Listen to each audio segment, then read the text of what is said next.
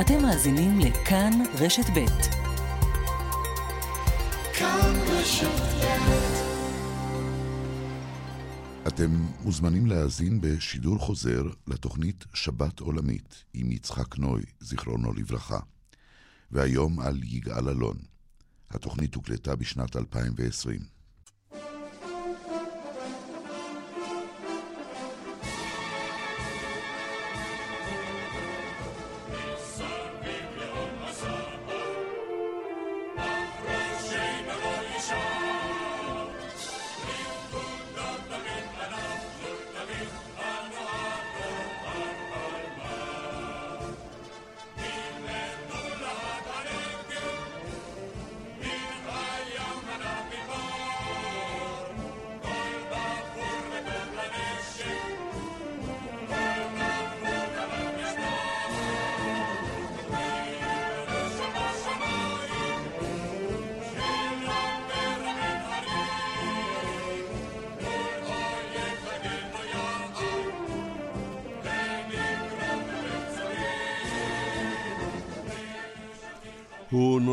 בכפר תבור, חודש לפני סיום מלחמת העולם הראשונה.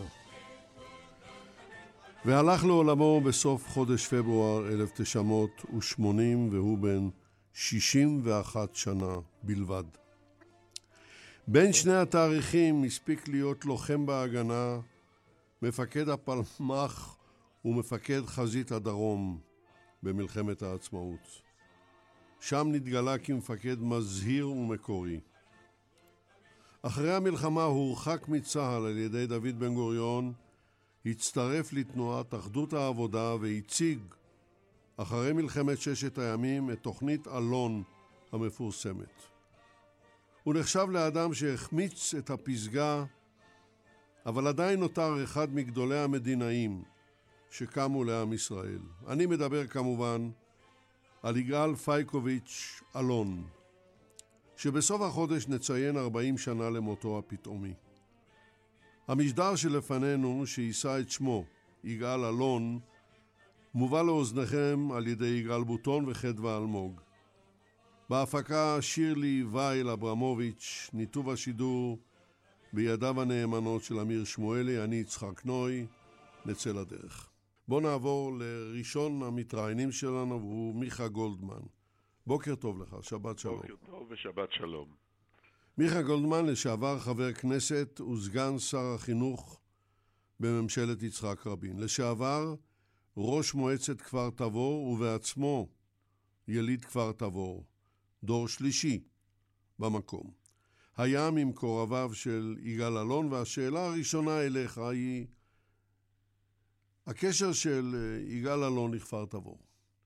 טוב, כמו שכולנו יודעים ואלה ששומעים עכשיו, יגאל אלון נולד בכפר תבור בחול המועד סוכות אה, ב-10 לאוקטובר 1918. אה, אלון גדל כבר בגיל 6, איבד את אמו, ולמעשה אחותו הבוגרת, דבורה, היא זאת שגידלה אותו במשק אביו, שאביו היה חקלאי במושבה, עיקר כמו שנאמר, וכבר בנערותו היה נער מאוד אה, מקובל, נער יפה, עם אה, בלורית יפה, ובלט מאוד כבר בתנועת אה, מכבי צעיר, שזאת הייתה תנועת הנוער במושבה, והיה פעיל כבר בגיל 11-12 בתוך המושבה, המושבה הייתה בתקופה שהיו כניסות וגנבות של, מכפרי הערבים מסביב למושבה, והיה צריך אה, להניס אותם, את אותם אה, אלה שבאו לגנוב משדות המושבה, ויגאל אה, אלון, למעשה בזכות אביו, שאביו היה אדם נוקשה, ובחצר ביתו גרו אה, מספר אה, פועלים ערבים שעבדו בשדות המושבה. אה, יגאל הצטרף לאביו להניס את הערבים שפלשו בשעות הלילה המאוחרות או בשעות הבוקר המוקדמות, וזכה למעשה בתקופתו הצעירה בכפר תבור להיות קרוב מאוד לנושא השמירה והביטחון במושבה, ובשנת, אה, בגילו, שהגיע לגיל 13, אביו ראה בו כבר כאדם, כאיש בוגר, ונתן לו למתנה אקדח, ובערב הוא אמר לו, אתה תצא לשדה הבלוט בקרבת המושבה על יד... אה, שדה הבלוט, זאת אומרת שדה האלונים. זה הפרי של עץ האלון.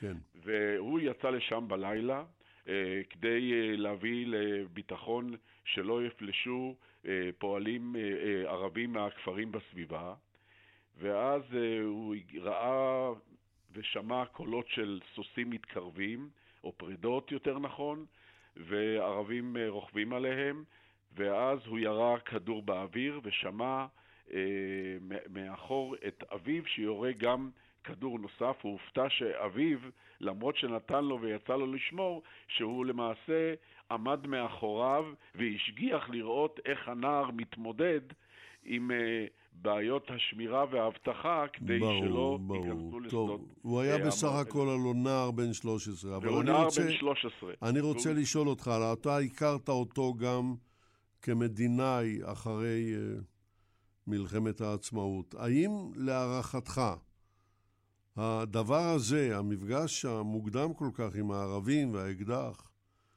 הביא לכך שהוא הפך להיות שונא ערבים.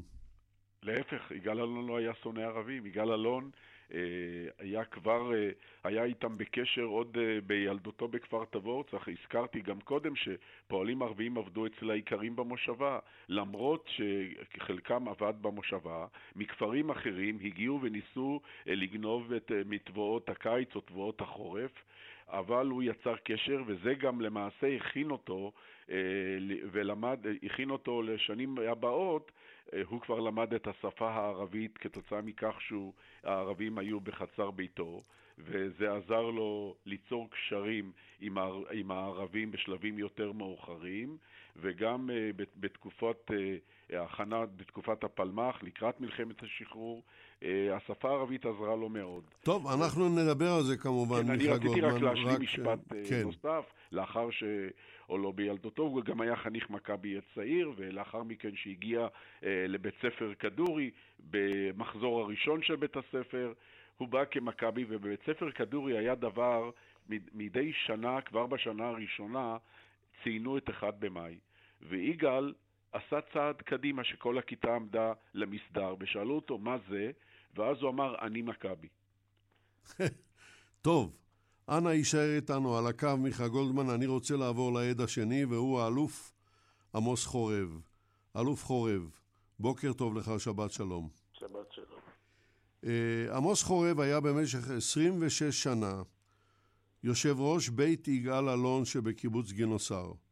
פעמיים היה קצין חימוש ראשי, והיה נשיא הטכניון בשנים 1973-82.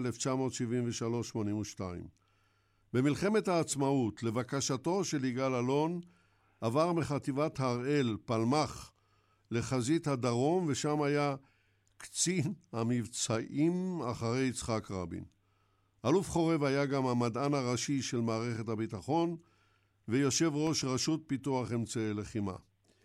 עכשיו, השאלה שלי אליך היא זו, מכלל תשעה ספרים שכתב יגאל אלון בנושאי ביטחון ומדיניות, אתה, שמכיר אותם, מוצא עניין מיוחד בספרו שיצא ב-1980, כלים שלובים. האם אתה יכול לנמק?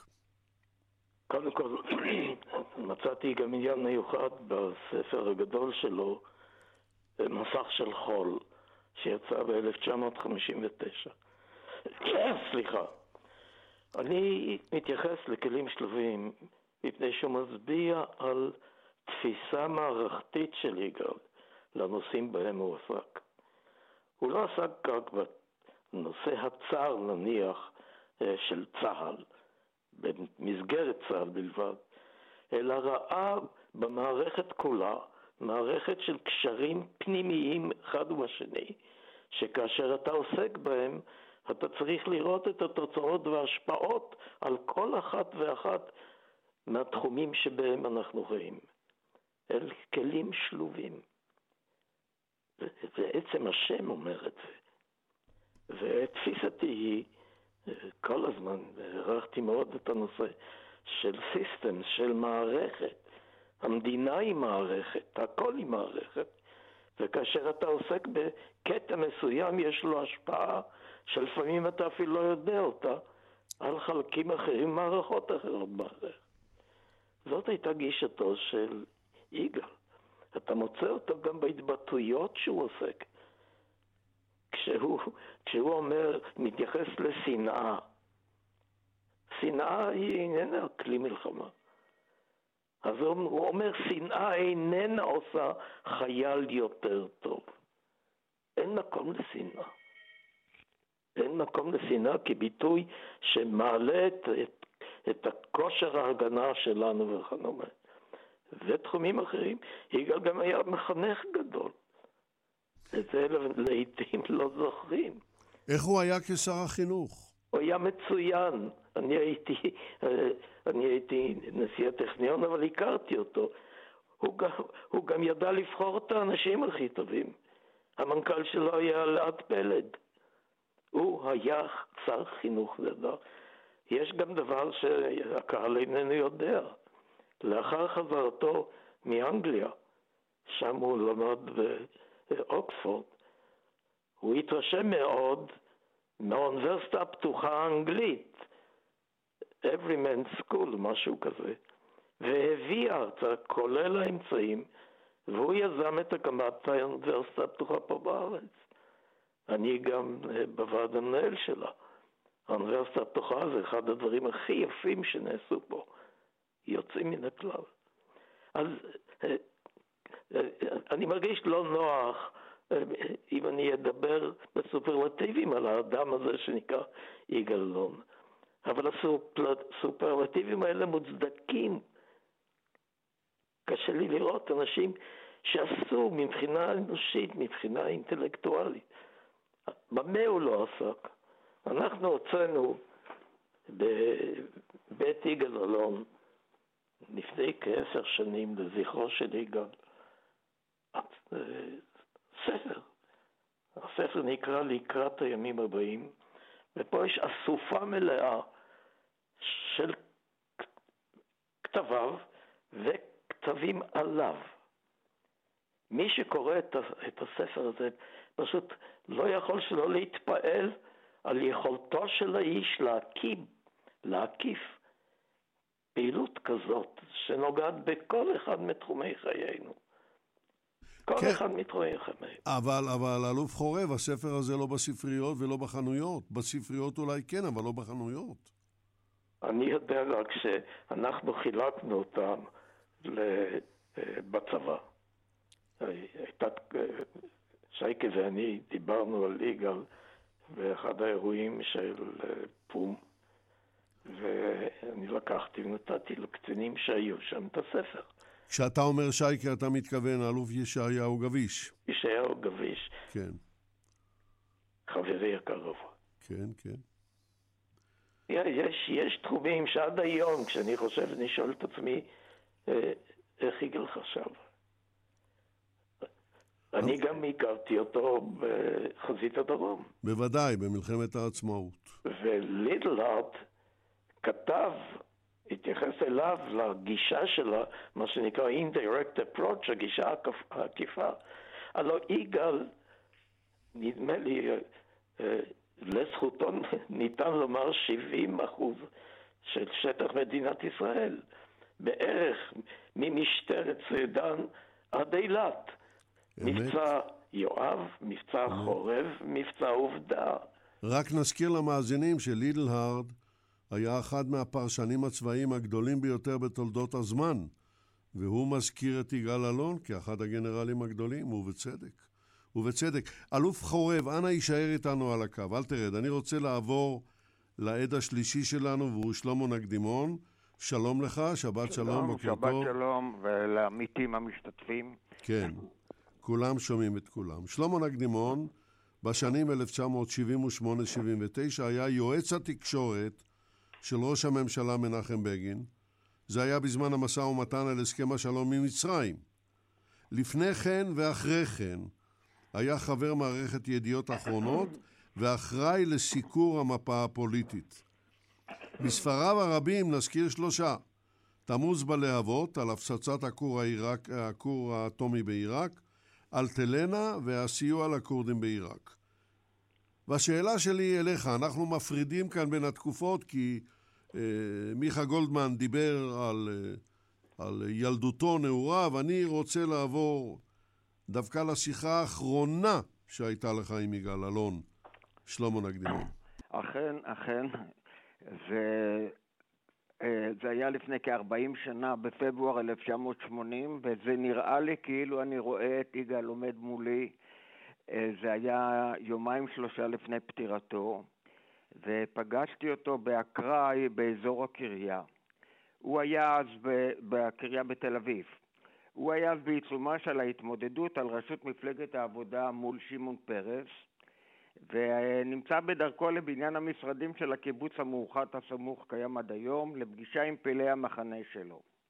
שאלתי אותו, נו, איך, איך הוא רואה את, אה, את חלקו במערך, מה הסיכויים, והוא אמר, גם אם אני אסיק את מטרתי בהתמודדות מול פרס על ראשות מפלגת העבודה, הניצחון לא בכיס, כי מנגד עמד ראש הממשלה המכהן בגין. ובהקשר הזה אני מבקש לספר אפיזודה, ואתה יצחק כבר סיפרת ששימשתי אז יועצו לענייני תקשורת במשך המשא ומתן שלום במצרים. של מנחם בגין. כן, והנה בשיחה טלפונית אה, פונה אליי אלון, הוא מבקש לקבוע לו בדחוף, בדחיפות פגישה עם בגין בארבע עיניים. הוא רצה לעקוף את הנהלים עד שמסדרים פגישה וכולי, והוא הגיע, ובסיום הפגישה הוא נכנס לחדרי. ואז אני מזמין אותו לשבת, ואני שואל אותו, ירית בו? דהיינו בבגין, הוא הסתכל עליי בתימהון, ואני חוזר לשאלה שלי, ירית בו, ופורץ בצחוק. ואז גיליתי לו ששאלתי נובעת מהדיון שנערך ב-16 בספטמבר 48' בקיבוץ נען, זה היה כאשר כל בכירי הפלמ"ח השתתפו שם ואירחו את ראש הממשלה בן גוריון. התקופה הזו, ההיא הייתה של ימים סוערים באמת בפוליטיקה שלנו, כאשר בן גוריון עומד מול התנגדות ראשי הפלמ"ח, שכבר היה חלק מצה"ל, לפרק את מטה הפלמ"ח. רק נציין שקיבוץ נען היה הקיבוץ של ישראל גלילי. נכון. ובהרצאתו המשתרעת על עשרות עמודים, בן גוריון מסביר כי העם מפוצל, ויש בתוך המחנה הפועלי כאלה שסבורים שיהיה צורך בכוח מזוין נגד מתנגדי תנועת הפועלים, אה, שהוא התכוון כמובן לאצ"ל וללח"י, שהם גם כבר היו חלק מצה"ל אז, ואז אומר בן גוריון את המשפט הבא: אפשר להגיד כי אי אפשר לסמוך בעניין זה על כל הצבא. למשל, קשה יהיה להגיד לאיש אצ"ל או לח"י שהוא יירה בבגין. צריך שיהיו גדודים נאמנים וכולי וכולי וכולי. ואתה, ואני אומר ליגאל, אה, אתה בעצמך אומר אז שאם בגין יהיה ראש ממשלה, אני לא אכנע לו בחיים. נו, עכשיו אתה יוצא ממנו, שוחחתם, ביקשת ממנו סיוע בדבר מסוים, נו, ומה עם ההתחייבות ההיא מלפני 30 שנה שלא תיכנע לו? ברוך השם, שניכם תודה לאל בחיים, ושנינו פרצנו בצחוק. אבל אני רוצה לומר יותר מזה, לשאול יותר מזה, שלמה נקדימון. הלוא ב-1967 אלון, יגאל אלון ומנחם בגין פונים אל אשכול ראש הממשלה, אל תוותר על ירושלים, הלא כן? כן, זה היה בחמישה ביוני 67, אה, סמוך לישיבה הראשונה של ממשלת הליכוד הלאומי, שאז בגין היה אחת מאדריכליה, והם תיאמו, בגין ואלון, אה, וזו פעם ראשונה שבגין חבר אה, ממשלה. אה, בגין ואלון תיאמו מהלכים משותפים בעניין שחרור ירושלים, שהרי שניהם היו מפקדי, בעצם מפקדי הכוחות שירושלים, צה"ל עוד לא פעל בירושלים, ויגאל היה מפקד הפלמ"ח ובגין היה מפקד האצ"ל, ועכשיו הם תיאמו מהלכים משותפים בנושא הזה, ואלון ניגש לאשכול ואומר לו כדברים הבאים: בגין ואני רוצים את ירושלים. אשכול מעביר את כף ידו על מצחו, אה, הוא ראש הממשלה, כן? אנחנו עוברים מבן גוריון לאשכול. העביר כף ידו על מצחו ואומר ביידיש סאיזה גדנק, זה רעיון. זה מקום למחשבה, כן. כן, ואחר הצהריים ביקש בגין מעוזרו יחיאל קדישאי לעקוף אחרי בואו של אשכול לכנסת.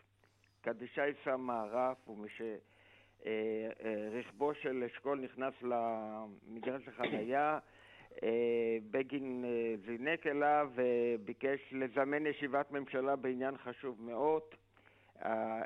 והממשלה נתכנסה במקל... במקלט שבבניין הכנסת בגלל שהיו כבר הפגזות על ירושלים. ובישיבה זו נתקבלה החלטה לשחרר את, את ירושלים. טוב, אנחנו נסתפק בזה כרגע, יישאר איתנו על הקו. שלמה נקדימון, תודה רבה לך. מיכה גולדמן, אנחנו חוזרים אליך. אה, אנחנו ניתן קפיצת דרך גדולה, ואני מניח ש... כן, אבל אני רציתי עוד נקודה חשובה. אנחנו צריכים לזכור שליגאל אלון זה לא רק אה, אחרי הצטרפותו לפלמ"ח, גם בתקופתו כמדריך במכבי צעיר, הוא היה נציגה של מכבי צעיר, נציג מכבי צעיר בוועידה שלהם בתל אביב.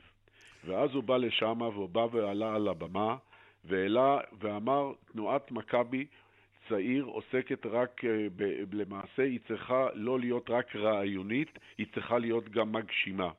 וברוב מוחץ לא קיבלו את הצעתו, ואז הוא חזר לכפר תבור וסחף את הנוער בכפר תבור ועזבו את מכבי צעיר והצטרפו לנוער העובד והלומד. כך שלמעשה כבר בגיל 16 יגאל אלון למעשה עזב את מכבי צעיר, הצטרף לנוער העובד והלומד, ולמעשה כתלמיד כדורי במחזור הראשון, הוא היה למעשה סיים את מכבי צעיר והחל להתקרב אה, לתנועות הנוער העובד והתקרב יותר לתנועת העבודה. וצריך לזכור שבאותה תקופה במושבה חלק לא קטן היו אנשי אה, מכבי צעיר, הציונים הכלליים, ולמעשה כאן החל השינוי שלו, אה, של יגאל אלון, ולאחר הצטרפותו... אז בוא, בוא, בוא נוותר על, על מה שקורה לאחר מכן, כי אתה לא רואה את מחוגי השעון, אבל אני כן רואה. כן, כן. ואנחנו חייבים להספיק, חייבים, אבל חייבים לדבר על תוכנית אלון. ואני יודע שיש לך כמה מילים לומר עליה. אנחנו באמת נותנים קפיצה עצומה, אנחנו עוברים על פני מלחמת העצמאות, על פני כניסתו ל...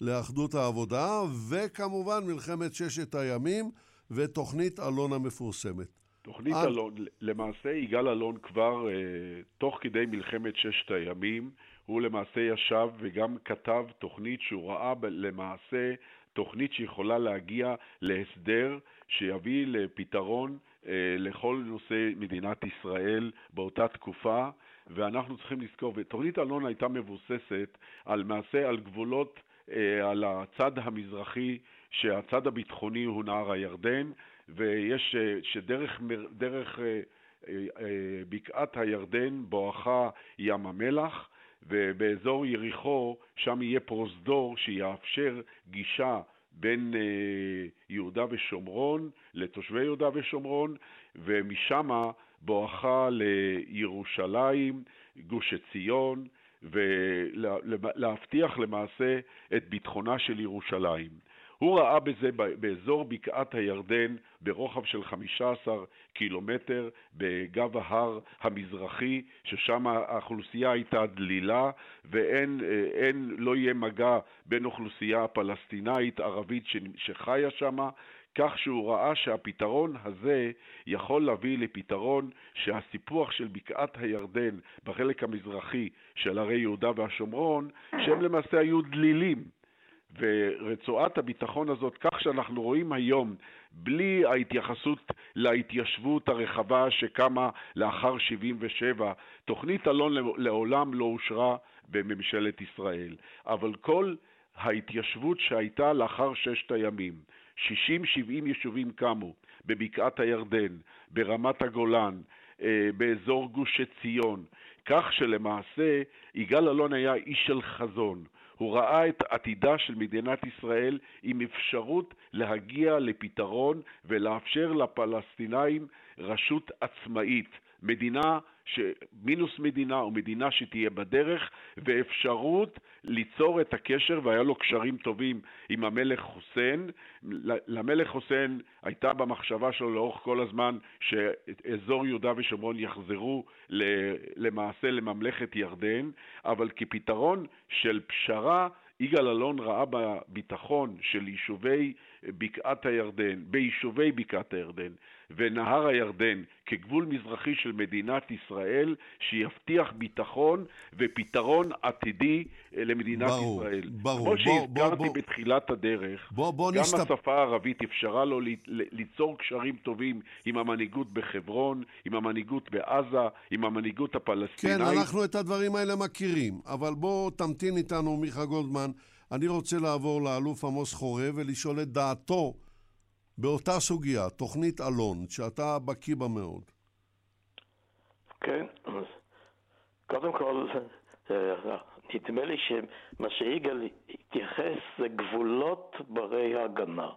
זאת הייתה נקודה, הנקודה העיקרית בתוך התוכנית הזאת כולה. אגב, הוא לא דיבר על סיפוח, הוא דיבר על התיישבות. הוא דיבר על הסדר, כפי שצוין, של יצירת קשר בין הגוף המוסלמי הפלסטיני ועבר הירדן דרך יריחו. אבל יגאל הייתה תפיסה כוללת אחרת, אבל לא רק הוא. אה, אני יכול לשאול שאלה, אה, למה הפסקנו ליישב את בקעת הירדן? הלוא מיד לאחר ששת הימים הקימו שם קיבוצים באזור שבו אנחנו רוצים לספח אותו. ניתן היה להקים הרבה יותר קיבוצים. תאר לך שהיו בבקעת הירדן 100-150 אלף יהודים תושבים. בקעת הירדן כולה שלנו בהתאם לתוכנית יגאל אלון. האם היינו צריכים לחכות היום לסיפוח? כלומר, הנושא של הסיפוח הוא דבר שהוא שונה לחלוטין, זה כמעט כמו שאלת קידבק. אבל ליגאל, ליגאל הייתה תפיסה כוללת. לא רק זה, צריך להבין, הוא הכיר טוב, הוא הכיר טוב את הערבים, את הפלסטינאים. הייתה לו גישה רחבה מאוד, הוא היה גם איש חכם. אני אהבתי את יגאל, קשה, קשה להסביר את זה, אבל אהבתי אותו ממש. טוב, אני, אני, לא אני מבין, הוא היה... אני לא אשכח הראשונה שלי עם יגאל, אני התגייסתי ב-41, הייתי מ"פ, ב-44 לאבי היה מפעל בירושלים, והוא היה במצוקה. ואני רציתי לקבל אה, חופש של מספר שבועות לסייע לו. אז אמרו לי, לך ליגאל. ואז נפגשתי פיזית עם יגאל. קודם הכרתי, ידעתי מי זה יגאל. נסעתי לחיפה, והיה באיזה דירת אסתר כזאת, ופגשתי את יגאל. יגאל שם את ידו על כתפי, ורצה לשמוע את, את בקשתי.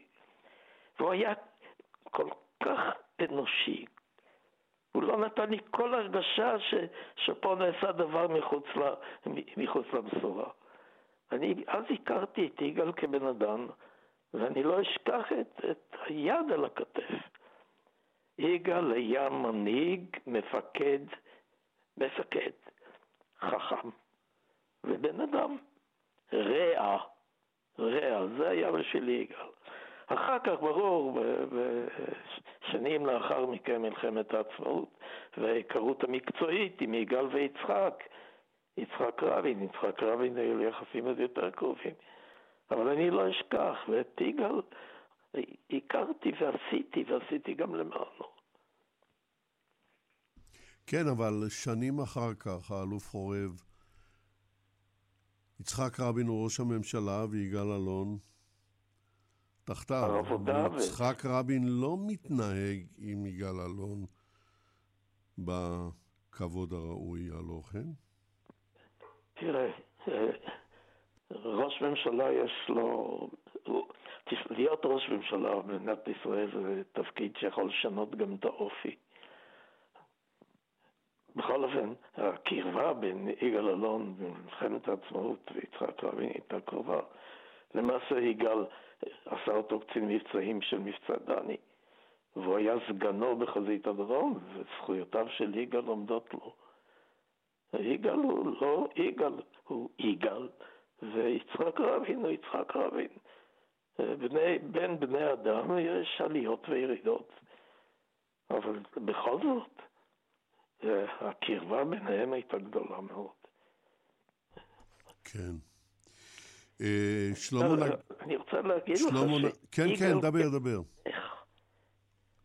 כשר החינוך היה יוצא מן הכלל.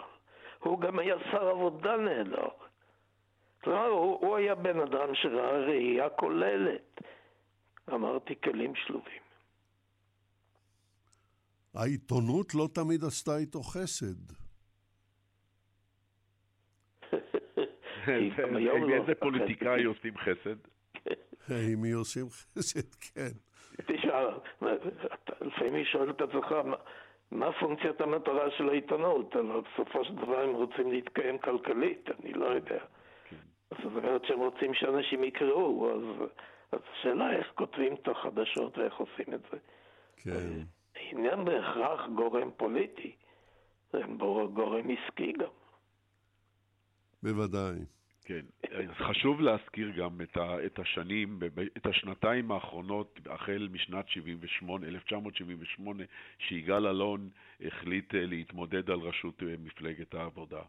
כפר תבור כולה התגייסה למענו של יגאל אלון, וחשוב כן, להזכיר... כן, רק תרשה לי לציין, מדבר מיכה גולדמן. כן, כן. אני רציתי גם לציין, בשנת 1978, שמלאו ליגאל 60, עשינו לו מסיבת הפתעה גדולה בכפר תבור, במרכז הקהילתי, בהיכל התרבות של המרכז הקהילתי, שלמעשה היום הוא נושא את שמו לאחר מותו, ושם הגיעו כל חבריו שהיו באותה תקופה, מתקופת אה, מלחמת השחרור, אנשי הפלמ"ח, כל המדינאים והפוליטיקאים של אותם, של אותם ימים, עד שנת 78, גם בתקופה שהוא היה שר עבודה, שר קליטה, שר החוץ, הגיעו כל האנשים וראית את האהבה ואת החיבה שהייתה ליגאל אלון. היו גם נציגים של המגזר הערבי, גם מהשטחים, גם מתוך, אה, בתוך ישראל, גם כשר חוץ, הייתה, הוא היה בקשר בזמן הלימודים שלו באנגליה, הוא הכיר את הרולד ווילסון,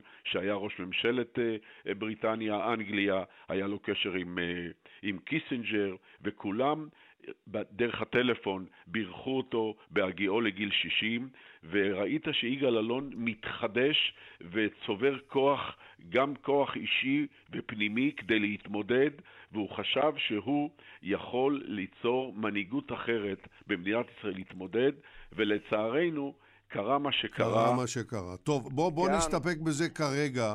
מיכה גולדמן, שלמה נקדימון. כן. אני תראו, הייתי רוצה אני, לשמוע, ב... אתה רוצה להגיב, תגיב. בהקשר לדברים שנאמרו גם על ידי עמוס וגם על ידי מיכה. בכותרת הגדולה, אם מסתכלים אחורה, אז יגאל הוערך כמפקד הטוב ביותר במלחמת העצמאות. אם אתה בודק את שאר הדברים, והם עשירים גם כן, אבל זה התואר הרם ביותר אליו הוא הגיע, וזה איננו דבר של מה בכך. כי הרי שאיפתו הגדולה הייתה להיות רמטכ"ל והוא לא היה. כשעבר לעולם הפוליטי במפלגת העבודה נשא עיניו לכהונת ראש הממשלה ואליה לא הגיע. ואם לא שני אלה, אז המעווה הנוסף בהישג ידו, אולי יותר משני הדברים האלה, היה בעצם תיק הביטחון. אז הזדמנות ראשונה לכך הייתה בממשלת הליכוד הלאומי ב-67', ערב מלחמת ששת הימים, ומי שזכה בתפקיד הזה היה דווקא אה, תאומו של אלון בפלמ"ח בשביל זה הוקם. אנחנו יודעים מי זה, משה דיין. אנחנו אבל יודעים שיגאל אלון היה בלנינגרד באותה רגע, תקופה. רגע, רגע, אה, הוא היה בלנינגרד. היא הסנט פטרסבורג של רגע, היום. יש פה, זה, יש פה מקשור של דברים. ההזדמנות השנייה הייתה בש... בבחירות 77 בממשלתו של פרס, שהוא חתם לו על התחייבות להיות שר הביטחון בממשלתו, זה תאריך של עשרה באפריל 77, אז ואז בא המהפך שמעלה את בגין לשלטון, דיין הוא שנעשה שר הביטחון, וזה גם הופך את מבוקשו של יגאל אלון לחלום. עכשיו, דבר מעניין, שעד למהפך ב-77, הוא היה, יגאל היה שר חוץ בממשלתו של יצחק רבין. וכאן יש סיפור שחייבים לספר אותו.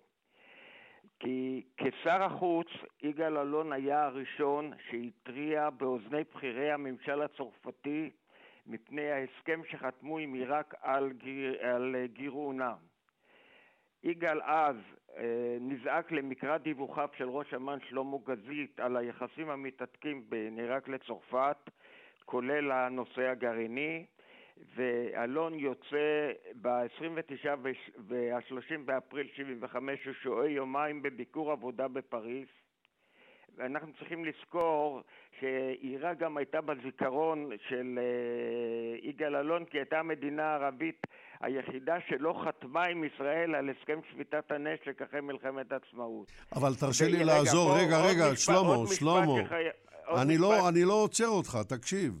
אני רק רוצה לטובת המאזינים לציין שבתקופתו של הנשיא שיראק מכרה צרפת לעיראק את הכור הגרעיני או סיראק. אז זה, לזה אני נכנס עכשיו. דבר. אלון הזהיר אז, הוא נפגש עם הנשיא זיסקרדיסטן, עם ראש הממשלה שיראק ושר החוץ סובניאר והוא מזהיר אותם מפני הניצול שעיראק תנצל את הטכנולוגיה הגרעינית לצרכים צבאיים. הם מבטיחים לו לפקוח עיניים על השימוש שעיראק תעשה בטכנולוגיה זה, אבל הוא יוצא מהפגישות האלה מאוכזב. אמנם הוא המשיך לפקוח עין באמצעות משרד החוץ על, ה... על מה שקורה שם, שגריר צרפת בישראל וסמנכ"ל משרד החוץ צ'ק שהיה אז, פעולתו האחרונה של אלון בנושא זה היה בפברואר 77 כאשר הוא נפגש עם בכיר איראני ואז היחסים עם איראן היו טובים, איראן הייתה אז בעלת ברית לישראל שהוא הודה בפניו, אנחנו יודעים שעיראק מנסה לייצר נשק גרעיני. טוב, את ההמשך אנחנו יודעים כי את ההחלטה על הפצצת הכור קיבלה כזכור ממשלתו של מנחם בגין. אז אצל כל שר חוץ, אצל כל שר ביטחון, יש תמיד איזושהי, אה, איזושהי נקודת ציון מיוחדת במינה ואי אפשר לנתק את הסיפור, וזו הייתה הפצצה של כור גרעיני ראשונה בעולם. אי אפשר לנתק מהעובדה שהוא האיש שהבחין בסכנה לפני כולם. צריך פה לומר שראש הממשלה דאז, יצחק רבין, לא כל כך התייחס באותה חומרה לנושא הזה כמו יגאל אלון. כן, אנחנו גם... אה, אני צריך לציין את... אני מחזיר את עצמנו ליגאל אלון אה, באישיות שלו. ליגאל אלון, לאחר המהפך, למעשה הוא התמקד בכמה דברים מאוד חשובים. מעבר לפעילות הפוליטית, הוא ראה למעשה באיחוד התנועה הקיבוצית של הקיבוץ המאוחד, איחוד הקיבוצים והקבוצות, ולאחר מכן הקיבוץ הארצי, ואני חושב שחזונו לאחד את התנועה הגשימה את עצמה, והיום יש תנועה אחת. וזה לזכותו של יגאל אלון, אה, כך שהוא דחף כמו שהוא האמין לקראת 65 שאחדות העבודה לא יכולה להישאר מפלגה קטנה ועצמאית, והוא דחף למערך הראשון שהיה בין מפא"י לאחדות העבודה, ולאחר ששת הימים להקמתה של מפלגת העבודה, שגם רפי חזרה הביתה והצטרפה למערך הזוגי, והיה למעשה, מבחינה פוליטית, יש לו אה, חלקים חשובים מאוד והדחיפה החשובה מאוד גם לאיחוד התנועה הקיבוצית וגם להקמתה של מפלגת העבודה שאיחדה למעשה את שלושת המפלגות. כן. אה, אני רוצה, תודה למיכה גולדמן, אני רוצה לחזור אליך, אה, אלוף עמוס חורב, וזו שאלה שחייבת להישאל. יגאל אלון בסוף מלחמת העצמאות הוא לייטמן דה פליג, הגנרל הגדול ביותר שהיה לנו. הוא עשה את הדברים הנפלאים ביותר, והוא זוכה לתהילה שמגיעה אפילו לילקוט הכזבים. אני מנצל כאן את, ה, את הסיפורים ההם. הוא היה ידוע בכל המדינה. והנה הוא יוצא לאלג'יריה, לבסיס של הצבא הצרפתי להשתלמות, ובן גוריון מסלק אותו מצה"ל. על היחסים בין דוד בן גוריון לבין יגאל אלון, אתה יכול אולי להבהיר לנו מילה מן המסתורין, כי אתה היית בתוך העניין הזה. קודם כל, באמת הייתי בתוך העניין, אבל לא יודע בדיוק את היחסים. אני יודע שיגאל אלון חשב בצורה שונה לחלוטין על דרך סיום מלחמת העצמאות. יגאל אלון למעשה חשב שאפשר להגיע להסכם שלום ולא להסכם הפסקת אש. צריך גם להבין שכשהגענו לסיני ואל הריש לאותה תקופה, מצרים הייתה ללא צבא.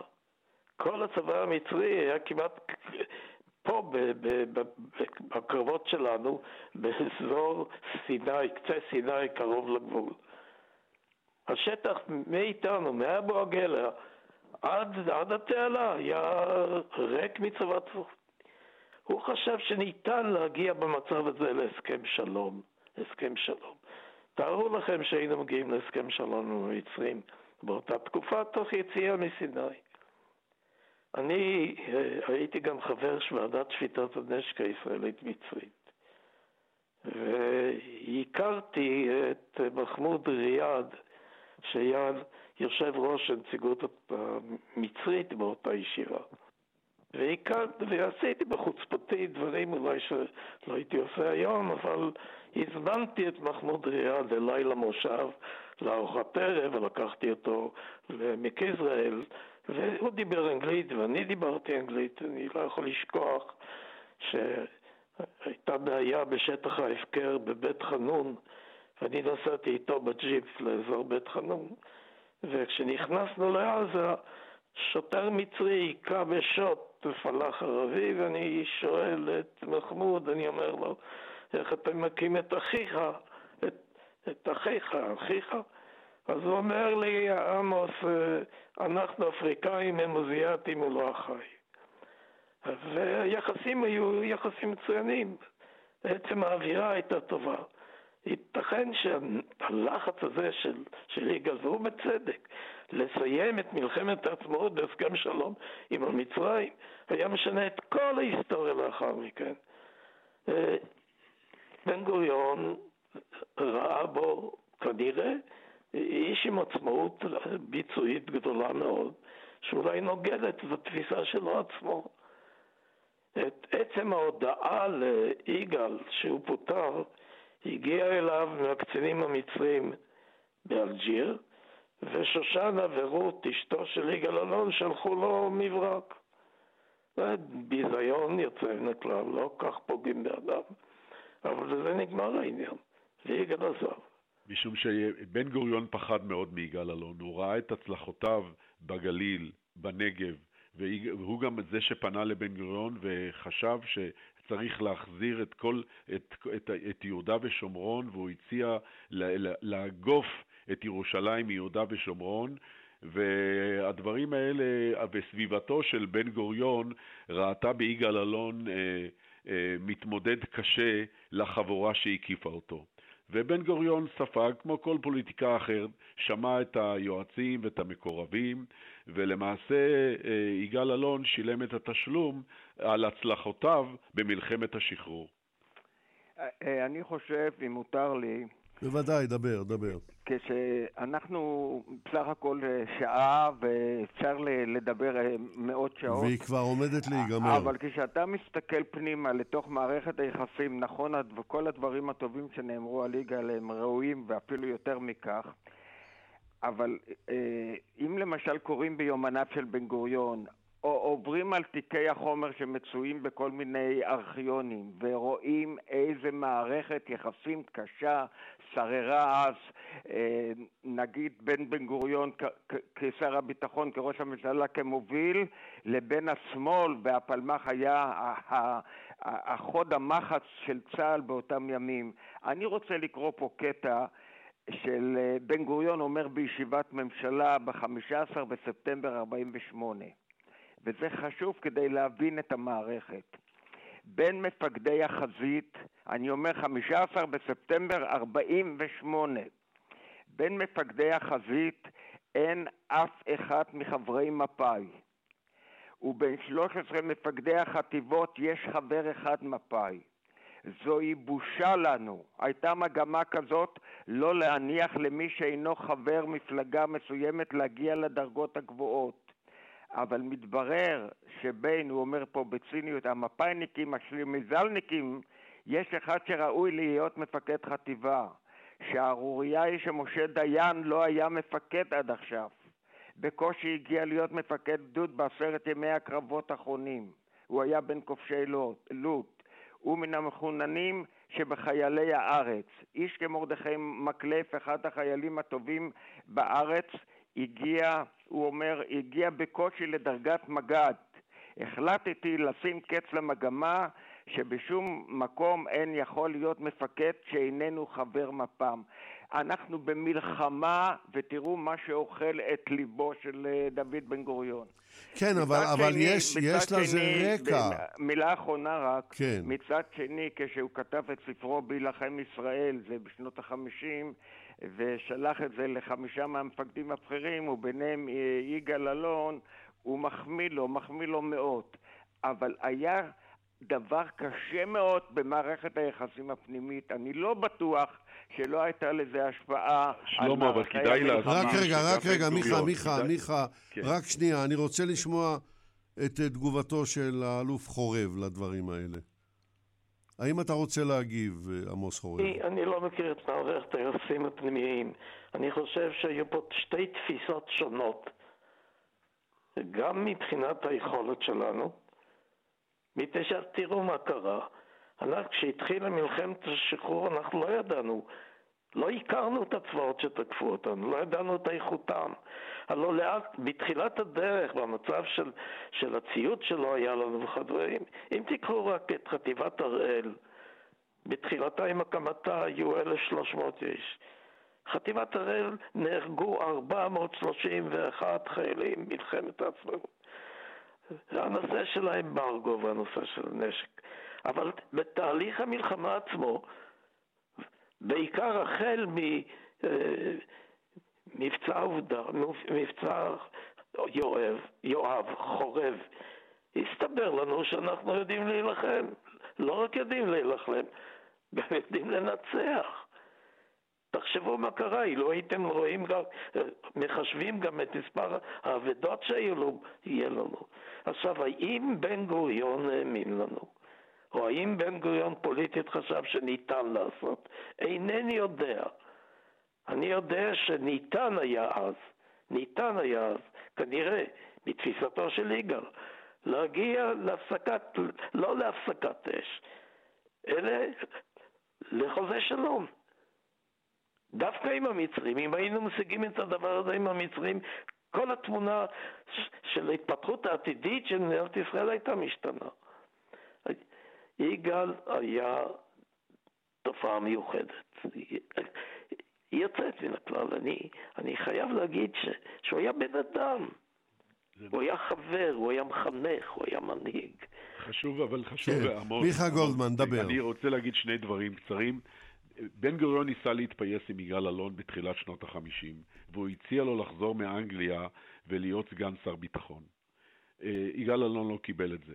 בפעם השנייה, אה, במסיבה שנעשתה בחזית הדרום, וזה הכל מדבריו של יגאל אלון בשיחות שקיימתי איתו בשנים המאוחרות, צריך לזכור שאני צעיר, ואני יכול לבוא ולומר שבן גוריון בא למסיבה שנעשתה בחזית הדרום, ושמה שהוא פגש את טבנקין וגלילי, הוא הבין שיגאל אלון לא, יודע, לא יוכל להשתחרר מהם. שני הדברים האלה ביחד אה, פגעו לא מעט ביגאל אלון. לו היה מצטרף למפא"י בתחילת הדרך, מצב, מעמדו של יגאל אלון היה שונה. היה לו את כל הזכויות של מלחמת השחרור, ולמעשה הפוליטיקה גברה על האישיות ועל ההצלחות ועל המנהיג ועל המצביא אה, יגאל אלון, ובן גוריון נשאר אה, איש קטן מול יגאל אלון על אותה תקופה. טוב, אני, אני חייב לומר להגנתו של בן גוריון דבר שאולי אה, לא כל כך מוכר, שיגאל אלון צמח תחת כנפיו של יצחק שדה. ויצחק שדה, איש העלייה השלישית, היה חבר פעיל בקבוצה שנקראה הקיבוץ החשאי, שרצתה בכוח להפיל את השלטון. דוד בן גוריון ידע את זה. אז לבוא אליו בטענות אוטומטיות, אני, אני לא בטוח אני לא, ש... אני, אני לא רוצה לפתוח ויכוח חדש, אני רוצה עכשיו להזכיר רק שני דברים מאוד חשובים אה, ביגאל אלון בין, בין השנים 78 ל-80. כשיגאל אלון התמודד על מנהיגות מפלגת העבודה, הוא הוזמן לערב רעיונות אצל מני פאר, זיכרונו לברכה, בגבעתיים. ושם בתחילת השיחה של מני פאר עם יגאל אלון, יגאל אלון אמר אמירה שדיברה על ליבם של רבים מאותם אלה שהיו באולם, והוא אמר, רכוש אין לי, אבל חברים רבים יש לי. וזה היה יגאל אלון. כן, אנחנו שמענו גם מהאלוף חורב וגם אה, שלמה נקדימון על החברות הנפלאה שלו. ויש אמירה שנחריטה בזיכרון אבל... של כולם, זה האמירה של יגאל אלון, שאמר, עם שאינו יודע את עברו, ההווה שלו דל, ועתידו לוט בערפל. כן. אני, כן. אם תרשו לי...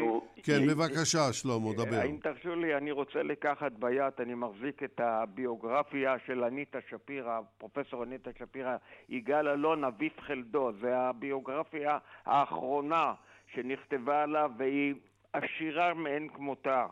והיא אומרת, אה, והיא שמה מציינת את הסיפור הבא. היא מביאה את הצילום הידוע שצילם אותו שלמה שמיר כנראה, אה, מעלייה לחניתה. אתה חייב לקצר מאוד עכשיו, שלמה. שני, שני משפטים. הצילום מראה את יצחק שדה שחובק שניים מחניכיו, את יגאל אלון ומשה דיין. אמת. הם היו שני המפקדים הראשונים של שתי הפלוגות הראשונות בפלמ"ח, והיא אומרת את המשפט הבא: דיין בנה את סמכותו על אף אי התייחסותו לאנשים, ואילו יגאל בנה את סמכותו על מערכת של קשרי אהבה עם הסובבים אותו. טוב, אנחנו, אנחנו חייבים להסתפק בזה, כי אני עכשיו מגיע לשלב השאלה הזהה. וזהו שלב שבו החברים הנכבדים חייבים לענות על שאלה זהה בקיצור נמרץ, ואתה תהיה הראשון, שלמה נקדימון. מה היית מבקש שהמאזינים ילמדו מהשידור הזה? מש, איך שאני רואה את יגאל אלון הוא שהוא היה ראשון בשורת מצביעי מלחמת העצמאות ב-48' והיה גם הבכיר המדיני הראשון של, שהפיק תוכנית מדינית לפתרון הסכסוך הישראלי-פלסטיני שהניח אותה בשישים, בשנת 67' על שולחן הממשלה. תוכנית שאומנם לא הוצבעה ולא הוכרעה ועד לפטירתו היא גם עברה, עברה עדכונים אבל אני הייתי מייעץ לקברניטים של היום כשהם עוסקים בנושא הזה, והנושא הזה לא זז שלמה, שלמה, חייבים לקצר. בעניין הזה את הספר החשוב, אה, אה, בחתירה לשלום ומסך של חול. תודה רבה לך, שלמה נקדימון. אלוף עמוס חורב, מה היית רוצה שהמאזינים ילמדו מהשידור? אנחנו מדברים על אוהלי יגאל. אני לא הייתי רוצה לדבר על דברים שחורגים מהאירוע של היום. באותה חוברת שאנחנו הוצאנו, כתבנו בפתח דברים של שייקספיר, והתרגום אה, לעברית, מה ששייקספיר כתב, אה, את הדבר הבא, ב... He was a man, take him for all at all. I shall not, I shall not look upon him like, אדוני יקרא, זה לא בסדר, קרא בעברית. אדם מושלם היה בכל המעלות. אתם מאזינים לכאן רשת ב'. כאן רשת ב'. אנו מביאים בשידור חוזר את התוכנית שבת עולמית עם יצחק נוי, זיכרונו לברכה. הפעם על אודסה וחצי האי קרים. התוכנית הוקלטה בשנת 2020.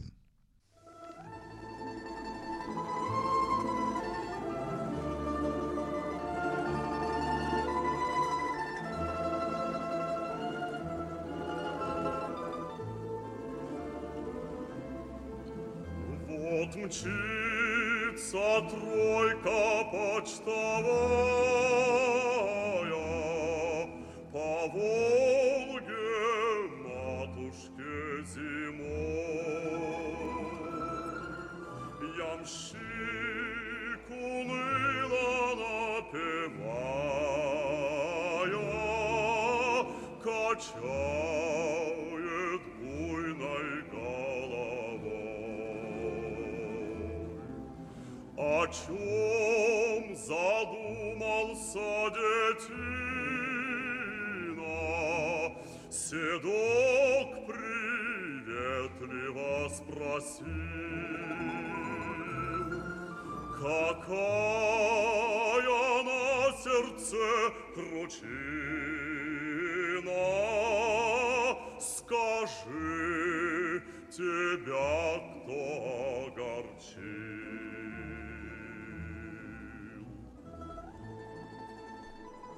למאזיני רשת ב' של תאגיד השידור הישראלי, בוקר טוב. חצי האי קרים משתרע על פני 26, כ-26 אלף קילומטרים מרובעים והוא כמעט זהה בגודלו לשטחה של ישראל לאחר 1967. במשך דורות היה המקום מקום הנופש של עשירי רוסיה ומושליה. הייתה בו גם קהילה יהודית מפוארת. בימי מלחמת העולם השנייה חצי האי נכבש על ידי הנאצים, שהתעללו באוכלוסייתו כפי שרק הם ידעו לעשות. לפני 75 שנה שוחררה העיר אודסה שבאוקראינה הקרובה והחל שחרורו של חצי האי קרים בידי הצבא האדום. אנו, אנשי מחלקת התעודה של הרשת, החלטנו להקדיש תוכנית לאירועים ההם. אירועים שאולי, אולי ישפכו אור על מה שמתחולל שם היום, כשרוסיה החזירה אליה בכוח הזרוע את חצי האי וקנתה לה עוד שונאים ברחבי המערב. השידור שלנו, מביאים אותו יגאל בוטון וחדווה אלמוג, והשם שניתן לו אודסה וחצי האי קרים. ניתוב השידור, אמיר שמואלי. ההפקה בידי תומר שלפניק. אני יצחק נוי. נתחיל.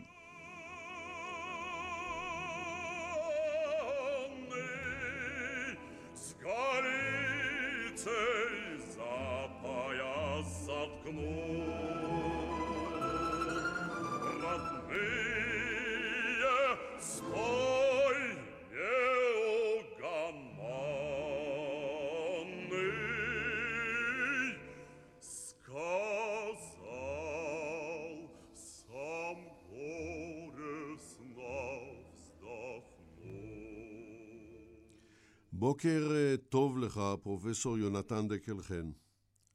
בוקר טוב.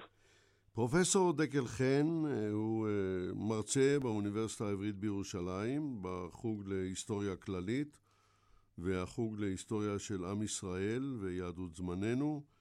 מספריו, Farming the Red Plant, זאת אומרת, אני לא...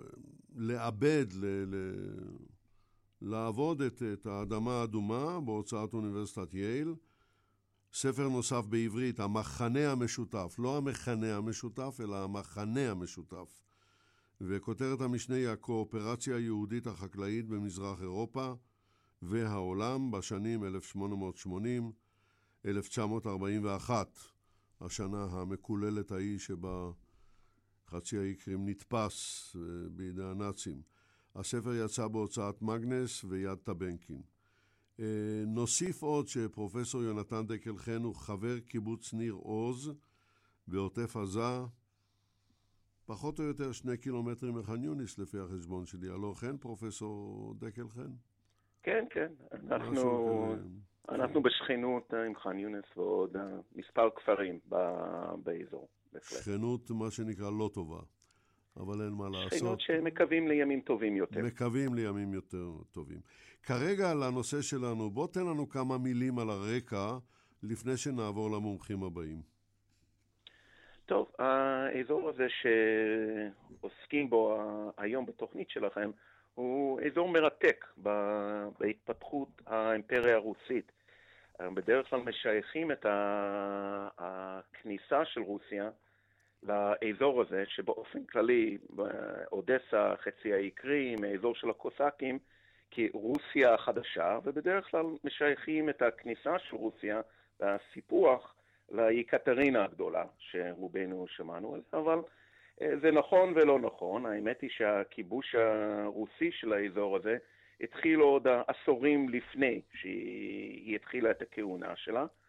כאשר כל פעם אה, רוסיה מצליחה, הצבא הרוסי האימפריאלי, מצליח לכבוש עוד נתח ועוד נתח עד שבשנת 1764 רוסיה מקימה סוג של פרובינציה חדשה, שהיא תקרא לה רוסיה החדשה, שבהמשך, עוד 30 אה, שנה לאחר מכן, היא תספח אל תוך, אל תוך הפרובינציה החדשה הזאת גם את אה, האזור של חצי האי קרים, כאשר רוסיה כובשת תוך כדי את השטחים האלה אה, את האזור משבטים של קוסאקים ובמקרה של קרים מהנסיכות של חאנים, קרימאים, ששלטו באזור הזה אה, עוד מימי המונגולים הגדולים של אה, ג'נגיס חאן.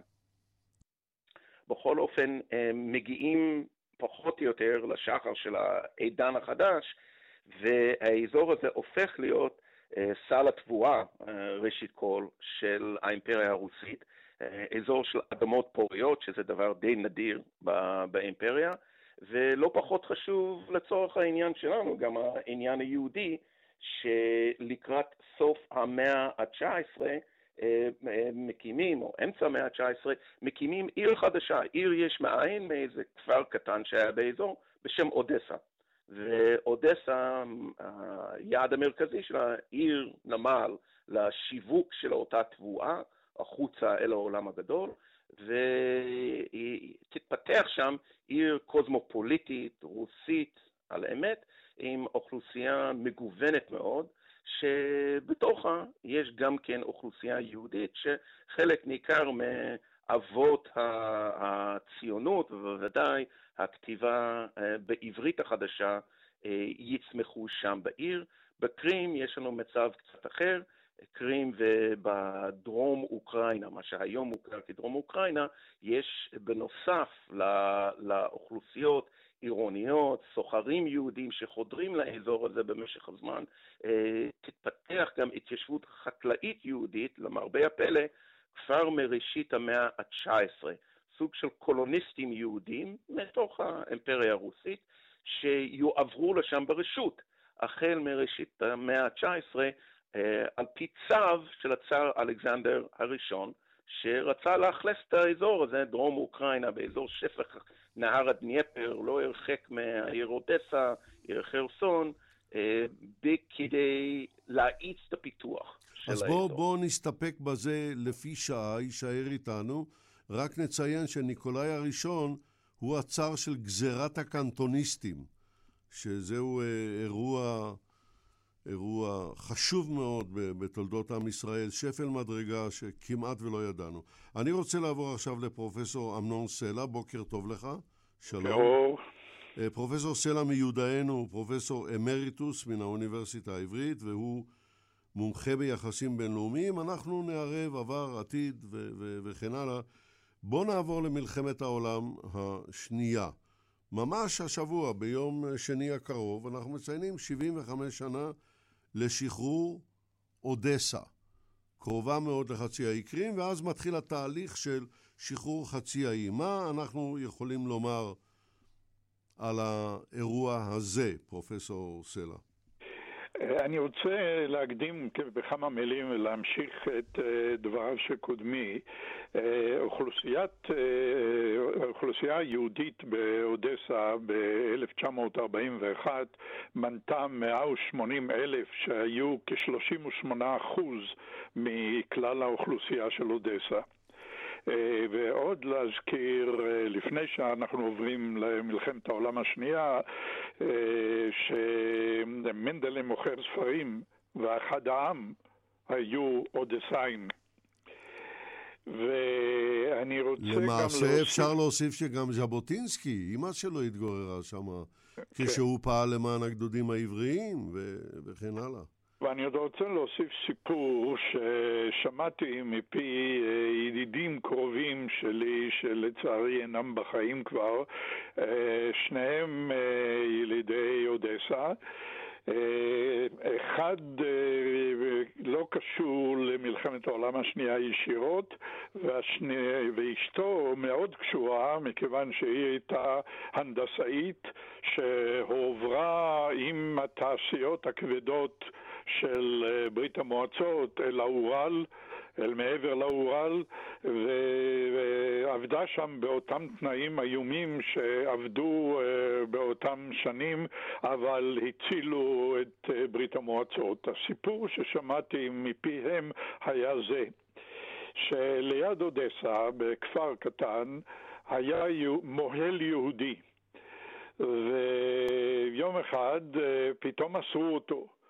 אסרו אותו והושיבו אותו בכלא בתנאים נוחים, לא עינו אותו, לא, לא התענו לו אה, וגם לא האשימו אותו בשום דבר.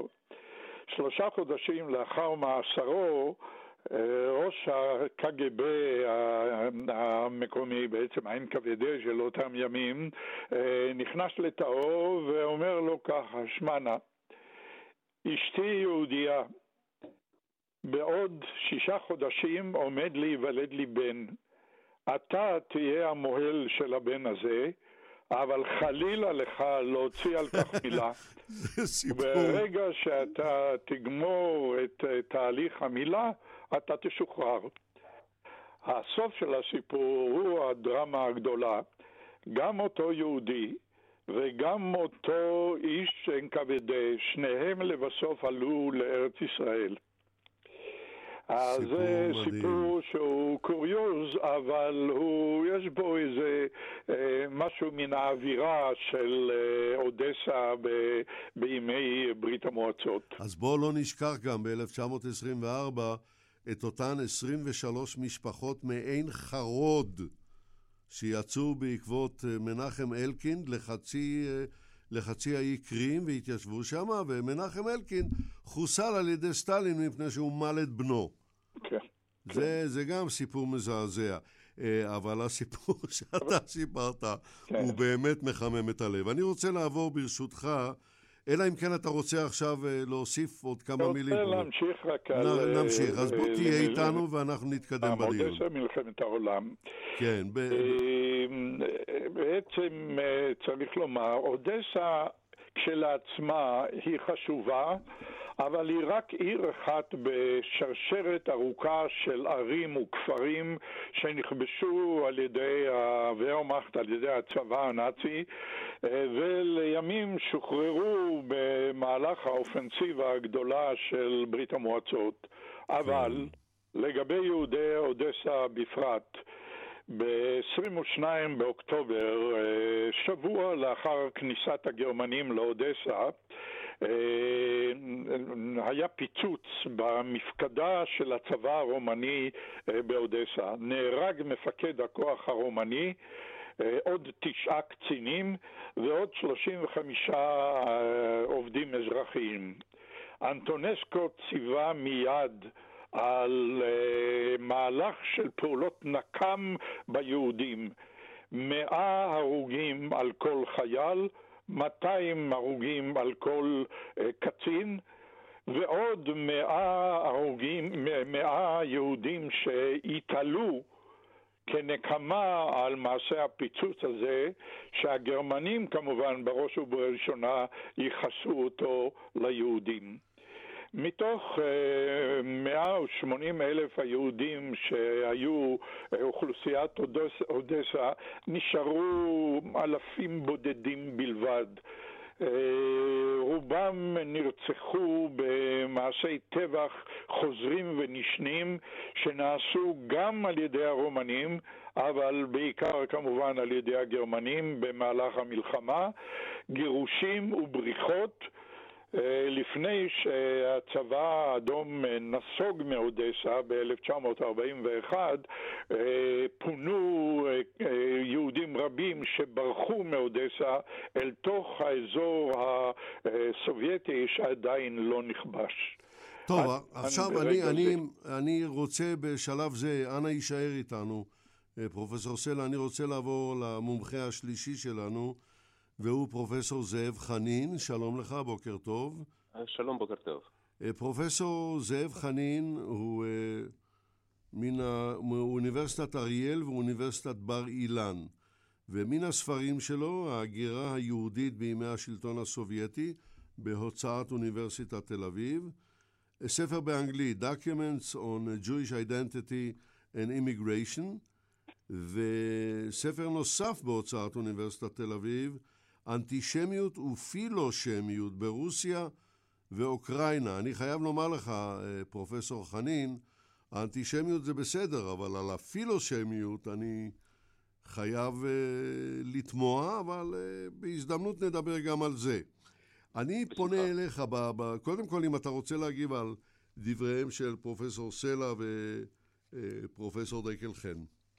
אה, יונתן ואמנון הם בהחלט אה, הגדירו את הסיטואציה בצ- בצורה מאוד נכונה. אם תרשה לי להוסיף את הסיפור האישי, שיש לי גם חלק משפחתי בכל הסיפור. אבי, הוא נולד בקולוניה, במושבה היהודית החקלאית ברוסיה החדשה, דרום אוקראינה של כיום, מח- מח- מחוז חרסון. אה, בדיוק אותה קולוניה שהוסדה באמצע 19 ניקולאי הראשון שאנחנו מדברים עליו, וה... אה, הבעל של אחד מהדודות, הוא נפל בשחרור הקרים במלחמת העולם השנייה, שחרור של סבסטופול. אז בהחלט אה, לכל אחד, או להרבה מהיהודים של ברית המועצות לשעבר, אה, יש קשר מסוים לאזור שאנחנו מדברים עליו. כן, עכשיו, קרים כמושג. על זה עדיין לא דיברנו. בואו נשמע אותך, מה אתה חושב? בהחלט מדברים הרבה ברוסיה וגם באוקראינה בימים האלה, מה המקום של קרים, למי שייך קרים, מה החשיבות של קרים, עד כמה קרים זה אה, ערך אסטרטגי, ערך כלכלי, אה, אה, יחידת הזיכרון, מה שנקרא, בזהות של אה, שני העמים, העם הסובייטי כלל והעם האוקראיני והעם הרוסי וגם העמים האחרים. אה, אני חייב להגיד שברוסיה התייחסו לקרים אה, בשלושת המישורים, או בעיקר בשני מישורים העיקריים. אה, מישור אחד אה, זה בהחלט ככניסה אה, לים ים השחור ודרך ים השחור לעולם הגדול, כמקום שמי שבשליטה אה, על ידי חצי האי קרים, הוא יכול לשלוט את כל האזור אה, של ים השחור. עד כמה זה נכון לימינו זו באמת סימן שאלה, אבל בהחלט אה, אחרי התפרקות ברית המועצות אנחנו אה, רואים את, רואים את השורה של אה, הסכמים אה, בין קייב למוסקבה שמחלקים את אזור השליטה וסבסטופול שזה היה הבסיס אה, לצי אה, הסובייטי בים השחור, חילקו את זה אה, בין שני מדינות האלה, כמובן הכל זה נפל אחרי סיפור של קרים אה, לרוסיה ב-2014, לא מזמן, לפני חמש שנים. אה, האספקט השני זה בהחלט האספקט של הזיכרון ההיסטורי, מה שנקרא גאווה לאומית, national glory, אה, והכבוד הלאומי. אה, זאת אומרת, אה, אם אה, פותחים את כל ספר לימוד, ופרופסור דקלחן בטח יודע את הסיפור הזה היטב, אז פותחים את כל ספר לימוד, מכיתה, ד' ועד ספרי לימוד האוניברסיטה, נמצא שם את הפרק על כמובן כיבוש וסיפור של קרים בזמן של יקטרינה הגדולה, וכמובן אה, אה, מלחמת קרים אה, בשנות החמישים של מאה ה-19, ושחרור הקרים על ידי הצבא, האדום. ובהחלט מיד מכניסים את זה לזיכרון ההיסטורי של העם הסובייטי. היום מדברים של, על קרים והסבסטופול, הבסיס, המקום הזה, כחלק של הגאווה הלאומית של רוסיה. האוקראינים לא כל כך מסכימים כך. רגע, אני רוצה משהו להבין. עד 1954, חצי האי קרים שייך לרוסיה. כן. עכשיו, אה, על פי הוראה אדמיניסטרטיבית של חרושצ'וב, שפלט איזושהי הערה, הוא כנראה שתה יותר מדי וודקה, או השד יודע מה, הוא בא ואמר, חצי האי קרים הוא שטח אוקראיני. ואז באופן אדמיניסטרטיבי, חצי האי קרים עובר לניהול, אה, לניהול אוקראינה. ובא פוטין ואמר להם, אתם רוצים להסתלק, אתם רוצים נאט"ו, הכל טוב ויפה. את חצי האי קרים תחזירו. בוא נגיד, אוקיי, בוא נגיד כך. ש- באופן אה, גס זה היה הסיפור. מה, מה לא נכון כאן? לא נכון כאן שקודם כל אה, היו אה, הרבה מאוד שיקולים אה, לעשות את השינויים האלה אה, וגם לבטל את האוטונומיה של הרפובליקה האוטונומית של קרים, כן? לאוקראינה זה נכנס כבר כאחד מהמחוזות לא יותר מזה, אבל היו כל מיני שיקולים לזה. השיקול הבסיסי זה היה שיקול כלכלי. החצי האי היה, לא הייתי אומר ריק מאוכלוסייה, אבל האוכלוסייה שם הייתה מצומצמת, שהייתה במצב סוציו-אקונומי די קשה, שהחוסר של דברים הבסיסיים, כולל מים, היה נראה, מה שנקרא, בלי לעשות את זה מחקר מעמיק על הסיפור, ומה שנקרא הצטרפות של קרים לרפובליקה האוקראינית, הרפובליקה הסובייטית האוקראינית, סוציאליסטית. זה היה הדרך להעביר את הסמכות ולהעביר את האחריות על הרווחה של התושבים מה שנקרא, מידיים של מוסקבה לידיים של קייב. לפי המסמכים שאני ראיתי, אלה ואחרים, השלטונות בקייב לא היו מתים מה... איך אומרים, מהשמחה לקבל את הנטל הזה, לא ראו את זה יותר כנטל ממה שנכס. אבל מה שקרה, קרה מה שקרה, וכמובן עשו את זה ב-1954 כחלק מהחגיגות של איחוד בין רוסיה ואוקראינה, איך שזה מגדירים את זה, הגדירו את זה בהיסטוריוגרפיה הסובייטית, או מה שנקרא כיבוש של, ה, של קרים, כפי שאתם מגדירים את זה, סליחה, אוקראינה, בהיסטוריוגרפיה אוקראינית ופולנית לפני 300 שנה. מה שכן, מבחינה משפטית, אז פה, פה עניין פחות וודקה, יותר מים, כן? אבל אם להגדיר את זה ב... מה שנקרא ממילה משפטית, אז אפשר להגיד שכרגע המשפט בינלאומי, כפי שאנחנו מכירים אותו, הוא מכיר במה שנקרא אי שינוי של הגבולות פוסט-קולוניאליות ו... איך להגיד את זה, פוסט מלחמת העולם השנייה. בדרך כלל ברית המועצות התפרקה לפי הגבולות הפנימיות האדמיניסטרטיביות האלה, וכרגע יש אמת גם בקייב וגם במוסקבה. המוסקבאים טוענים שזה תמיד הקרים, האזור הזה תמיד היה מוגדר כחלק של רוסיה ולא שחל אוקראינה, ואם האוכלוסייה רוצה את זה, אז צריך להחזיר את זה הלאה. באוקראינה טוענים שהקרים תמיד היה נכבש, מוספח, מפותח, לא על, ידי אימפריה הרוסית, שהיו שם כל מיני תושבים, כולל אוקראינים ויהודים ויוונים וארמנים, כל אחד, לכל אחד היה חלק באותו סיפור, וזה מה שנקרא הנכס הקולקטיבי. אז בוא, בוא, בוא, ברשותך... מדף ריק. כן, אז בוא, אני רוצה עכשיו לחזור אליך, פרופסור יונתן דקל חן. קודם כל, תגובתך על דבריו של זאב חנין. טוב, אני בסך הכל מסכים עם הכל. הייתי רוצה להעיר פה, עם, עם א', להעיר פה שתי נקודות לגבי כל הנושא הזה של, של קרים והמעמד אז וגם היום.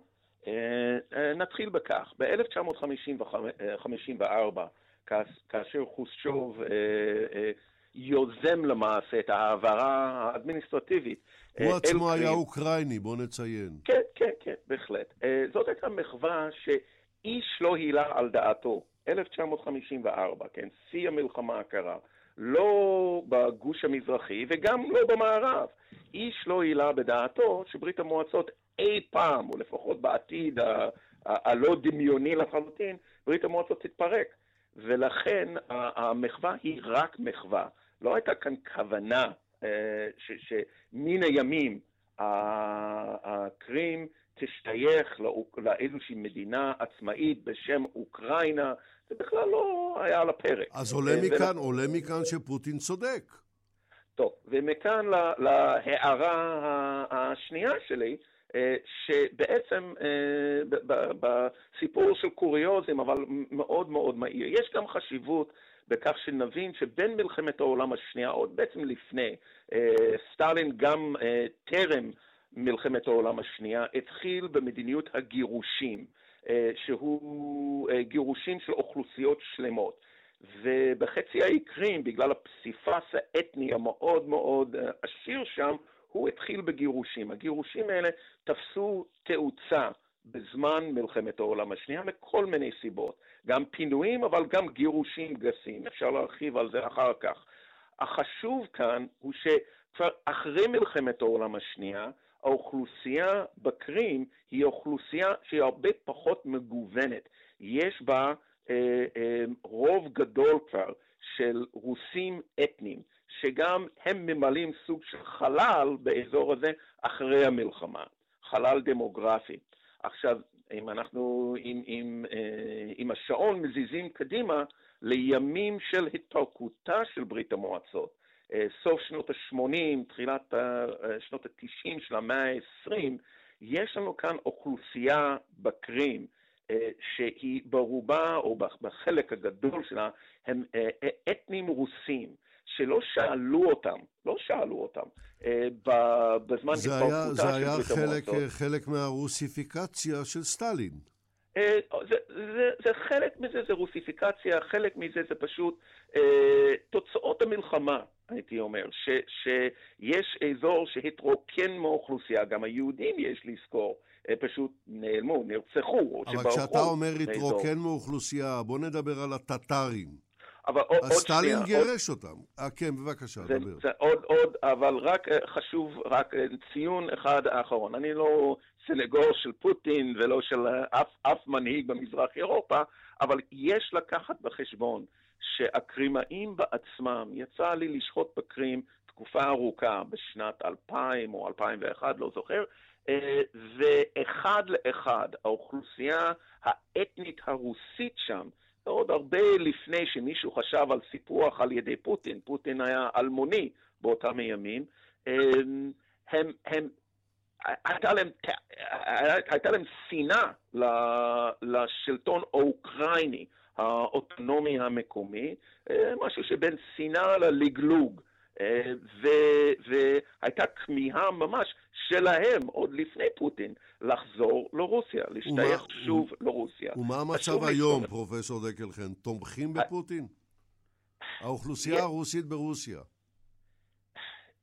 זאת שאלה, זאת שאלה קשה לתשובה, אני מניח שזאב חנין יוכל לעזור לנו פה, ב, וגם אמנון, אבל תראו, קודם כל לא מדובר במדינה הדמוקרטית שיש לנו את הכלים הליברליים של עיתונות חופשייה בכדי למדוד. יחד עם זה, יחד עם זה, חשוב לנו לזכור שרוסיה אה, היא, היא אחרת, היא אחרת.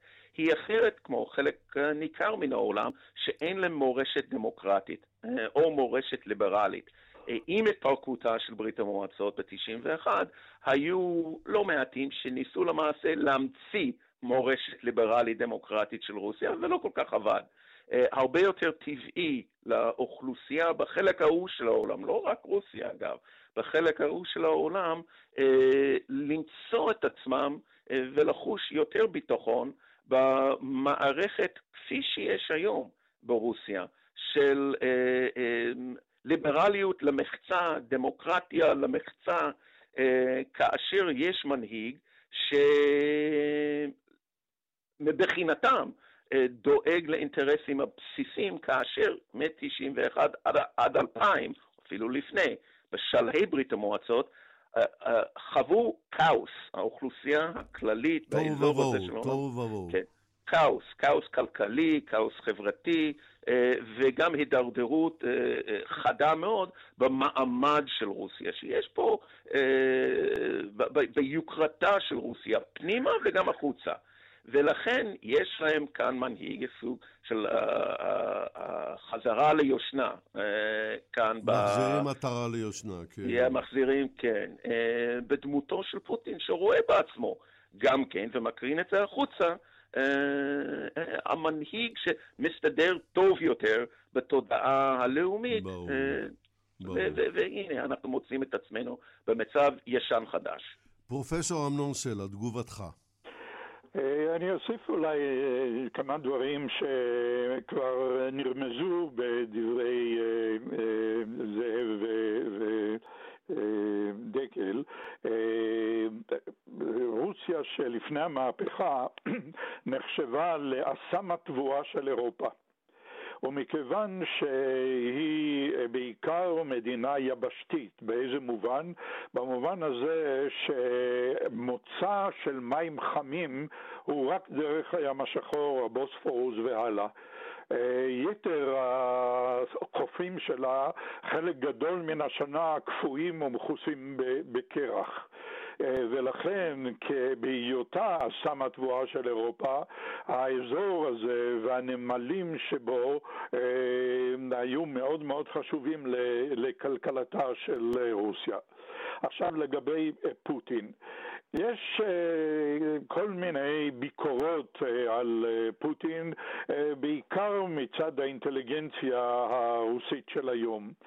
לגבי דבר אחד, זה חד משמעי, העניין קרים. התמיכה בפוטין בעניין קרים היא כמעט מלאה, כמעט מאה אחוז. הרוסים בוא נאמר ככה, התגעגעו אל קרים כאשר אה, היא הייתה אה, אוקראינית ונשמו לרווחה כאשר אה, קרים שבה הביתה אה, על ידי פוטין. לפני אז, חמש שנים. כן, אבל בעניין זה נדמה לי אין כמעט חילוקי דעות ב, ב, ב, בתוך רוסיה. עכשיו, הוזכרו הטטרים והגירושים. צריך לזכור אה, מי גורש. גורשו אה, אותן אוכלוסיות כמו הצ'צ'נים והטטרים שקיבלו את הכובש הגרמני בלחם ומלח. כן. והפעולה הייתה פעולת נקם של רוסיה המנצחת אה, נגד אותן אוכלוסיות שנתפסו כאוכלוסיות בוגדות בזמנה, בזמן המצוקה הנוראית של ברית המועצות מ-1941 עד בערך 1943. לאן הם גורשו? לקזחסטן ומעבר.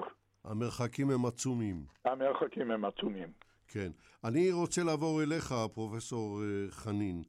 אה, בוא נחזור אל אתמול. ויש לנו סיפור מזעזע על הקראים אה, בחצי האי קרים. הקראים הם, אני לא יודע איך לקרוא להם אפילו, יהודים, לא יהודים, הם מאמינים רק בתנ"ך, והייתה אוכלוסייה קראית בחצי האי קרים, ולא זו בלבד שהגרמנים לא נגעו בהם, הם באו ואמרו לגרמנים, אנחנו לא יהודים, הנה היהודים, תשמידו אותם. מה אוקיי, הבסיס לכל הסיפור הזה? אני אשמח לדבר על זה, אבל אם תרשה לי חצי דקה. אה, בוודאי, אפילו דקה. שמעתי, אין בעיה, אה, תגיב. אז אה, קודם כל לגבי האוכלוסייה בקרית, נחזור לימי של סטלין ואחריו. כן. אפשר להגיד שזה נכון, אמנון צודק, שאומר שאחרי מלחמת העולם השנייה ואחרי הגירוש של הטטרים, שזה התקבל באופן כפול על ידי האוכלוסייה הסובייטית של אז. מי שקרא את ספרי ההיסטוריה זכר את החנות קרימית ומלחמות בין רוסיה וטטרים וטורקים, אוקיי, אבל יחד עם זאת ההסבר, לא כולם, אפילו אז, בטח שלא היום, מקבלים את ההסבר הזה שבהחלט לגבי הבגידה של עם כולו, שאומרים שחלק מהעם, לא, לא כל הטטרים בקרים הם היו בוגדים וכל הבוגדים היו טטרים, מקבלים את זה, איך אומרים, תלוי בנקודת הראייה. דבר שני, היו מכניסים את הקרים לא רק על ידי הרוסים, הגיעו לשם גם לא מעט אוקראינים, בעיקר ממערב אוקראינה. אז uh, היו גם חילוקי דעות, למי שייך את הקרים. Uh, ודבר השלישי, אם אנחנו נדבר על רמות התמיכה לסיפור של קרים, נכון, נכון מאוד, שבתחילת הדרך, לפני חמש שנים, האנתיוזיאזם, כמו שאומרים, הגאווה הייתה מאוד גבוהה, ואז uh, רמת התמיכה, אני פה מסתכל מולי על הנתונים של סקרים מאז ועד היום, של מרכז די אמין, מרכז לבד לסקרים סוציולוגיים, ואני רואה שאז התמיכה הייתה בין 80 ל-85 אחוזים, באמת מתקרב כמעט ל-90 אחוז פלוס. כרגע זה ירד בין 55 עד 65 אחוז, גבוה עדיין, אבל יש אוכלוסייה מסוימת, לא רק אינטלקטואלים פרו-מערבים, ששואלים את השאלה עד כמה זה היה כדאי. עכשיו לשאלה שלך לגבי האוכלוסייה היהודית שם בקרים. והקראים, כן. בקרים היו שלושת הקבוצות של האוכלוסייה היהודית. היו בתקופות אלה ואחרות הגיעו לשם גם אשכנזים, דוברי יידיש, אבל האוכלוסייה המקורית, כפי שמגדירים אותה, זה שני תת קבוצות אתניות, שתי קהילות של העם היהודי, שזה נקרא, אחד זה, זה קראים שהזכרת, המקור של הקראים הוא לא ברור, כנראה השרידים, השאריות של מה שנקרא הממלכה הקראימית שהייתה עוד באזור וולגה והשפעתה הייתה עד צפון קפקס וכולל גם את הקרים. וכנראה המקור שלהם הוא מקור משולב זה גם מקור אתני יהודי וגם טטרי, הטטרים שעברו את התהליך הגיור בסגנון של הקראים, זאת אומרת, קיבלו את התנ"ך, לא, לא, לא, קיבלו, את, לא קיבלו את התורה שבעל פה. ועוד קבוצה מאוד מעניינת שזה נקרא קרימצ'קים, גם קבוצה אתנית יהודית שדיברו שפה הטטרית הקרימאית יום-יום, אבל בהחלט בניגוד לשני הקבוצות האלה, שהם המספרים כרגע הם מספרים אי אפשר להגיד זניחים, אבל מאוד קטנים. שני הקבוצות האלה הגדירו, את עצמם בצורה שונה. הקרימצ'קים תמיד, תמיד היו, זאת אומרת, הייתה להם זהות יהודית חזקה, והם היו חלק של אותם, אותה פוליטיקה אנטישמית של הנאצים, וגם אימפריה הצארית וגם אימפריה הסובייטית לפני ואחרי, כמו היהודים אשכנזים. קראים זה סיפור אחר. האינטלקטואלים הקראימים, בעיקר במאה ה-19 וגם במאה ה-20, השקיעו רבות כדי להסביר שהם בעצם יהודים רק לפי דת. ודת מאוד מאוד מאוד ספציפית שהוא שונה מהדת של העם היהודי כולו, רובו כמו יהודים אשכנזים, והם יותר מה שנקרא עם נפרד, קבוצה אתנית נפרדת, שיש בדת שלה ובזהות שלה אלמנטים שדומים ליהודים. יש כאלה, או בוא נגיד ככה, רוב המומחים הם מסכימים בעובדה שכנראה הסיבה הזאת הייתה כדי למנוע את האפליה ופוליטיקה אנטי-יהודית עוד בתקופה של האימפריה הצארית. היטלר והנאצים הם קיבלו את ההנחה הזו והכניסו אותם באותה קטגוריה של של העמים הטורקים, דוברים את השפות וניבים את הטורקית, שאפשר לסמוך עליהם כדי לחזק את השלטון שלהם בשטח הכבוש. טוב, כרגע... אז... כן, בבקשה, סיים, סיים את דבריך. כן, אני אסיים. כרגע, מה שנקרא, מאלה, כמה, כמה עשרות אלפי קראים שקיימים, רובם בישראל אגב, הם נהנים על ההגדרות של חוק השבות, ובהחלט הזהות הגוברת שם זו זהות יהודית.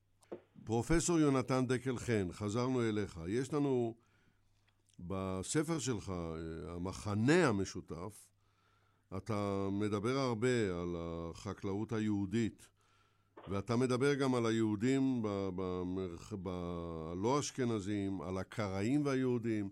יש לך גם פרק על, על ההתיישבות הארץ-ישראלית של מנחם אלקין בחצי האי קרים. אז בוא, בוא נשמע על הדברים האלה כמה מילים.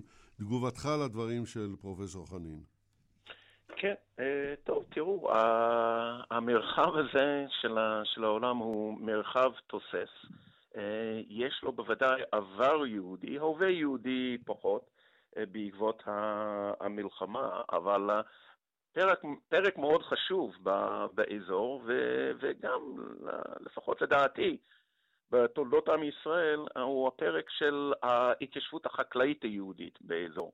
מוקדם יותר הזכרתי שהחל מראשית המאה ה-19, למרבה הפלא, הצאר עצמו, הצאר אלכסנדר הראשון, פותח אפשרות לנתינים היהודים שלו ללכת להתיישב באזור, והחל מ-1806 בקירוב מוקמות מושבות לאורך הנהר הדנייפר ובקרבת העיר חרסון ואודסה, מאוחר יותר הצאר הצורר בזיכרון הקולקטיבי היהודי, ניקולאי הראשון, של הקנטוניסטים, כן, גזירת הקנטוניסטים, ודאי. הוא עוד מרחיב, הוא עוד מרחיב את האזור ההתיישבות החקלאית היהודית לאזור של זפורוז'ה של היום, ואם אני מבין נכון, אז בני משפחת זאב, חנין, באו מהאזור ההוא, והפרק...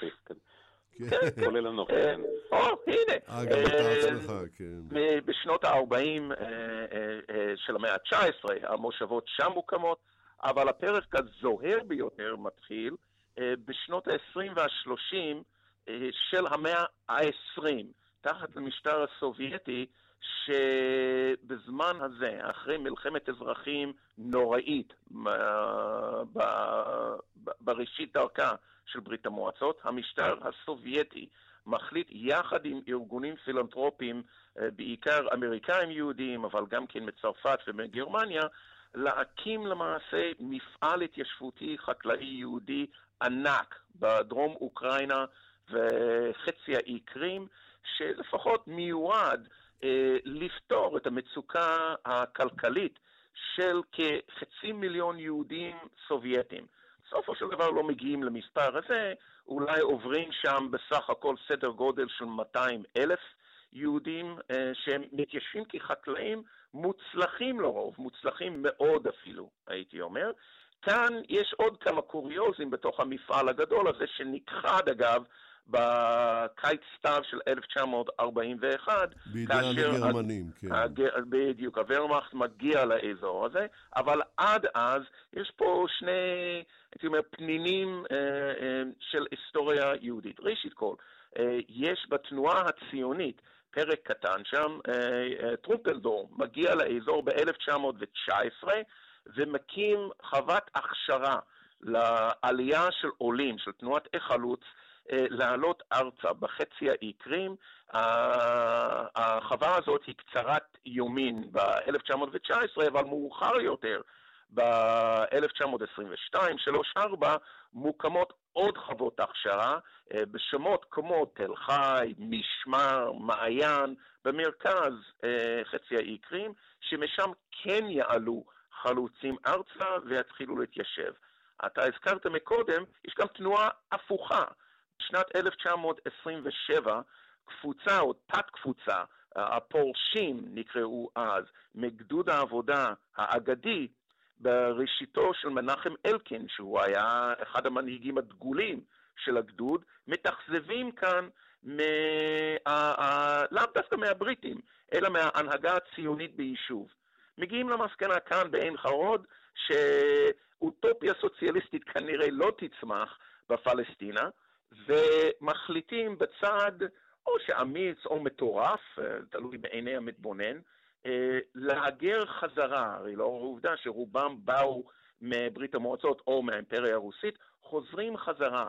אנחנו לא יודעים בדיוק בכמה מדובר, סדר גודל של 70, 90 אולי חלוצים, על בני משפחותיהם חוזרים אל חצי האי קרים כדי להקים אוטופיה חקלאית סוציאליסטית. בשם וויה נובה, זה שם באספרנטו. דרך חדשה, כן. דרך חדשה, בשם באספרנטו, והקומונה הזו תתקיים במשך כמה שנים, היא תצמח לאורך שנים מעטות, לאחר מכן המשטר הסובייטי ישים עין עליהם.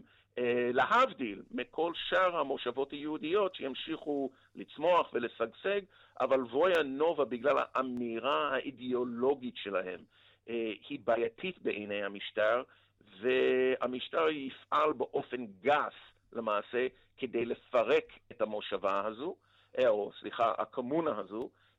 מנחם אלקין בעצמו ועוד קומץ של הנהגה של הקומונה. יוצאו להורג, וכל שאר חברי הקומונה המקוריים יתפזרו בתוככי ברית המועצות, אולי המוכרת ביותר לנו בארץ, מלבד אלקין, אלה שמספיק מבוגרים לזכור את השם הזה, הייתה שירה גורשמן, שהיגרה מוויאנובה, עלתה, היא הייתה רפתנית כנראה מאוד מוצלחת, על ילדי, ילדיה, חזרה מעין חרוד לחצי האי קרים, בסופו של דבר, בזמן הפיזור של האוכלוסייה, החברים המקוריים, עברה למוסקבה עם בעלה האומן, אומן די מוכר, ובסופו של דבר, אם זכור לי נכון, ב-1994, כבר כאישה מאוד מבוגרת, ואגב, משוררת יידית די מוכרת, חוזרת ארצה.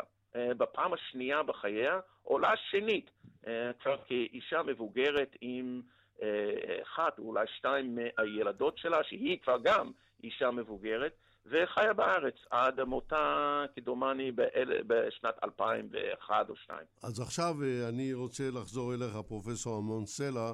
כן. קודם כל, אני מניח שאתה רוצה להגיב על הדברים, אבל אני רציתי אה, גם לשאול אותך שאלה. בוא קודם כל נשמע את תגובתך.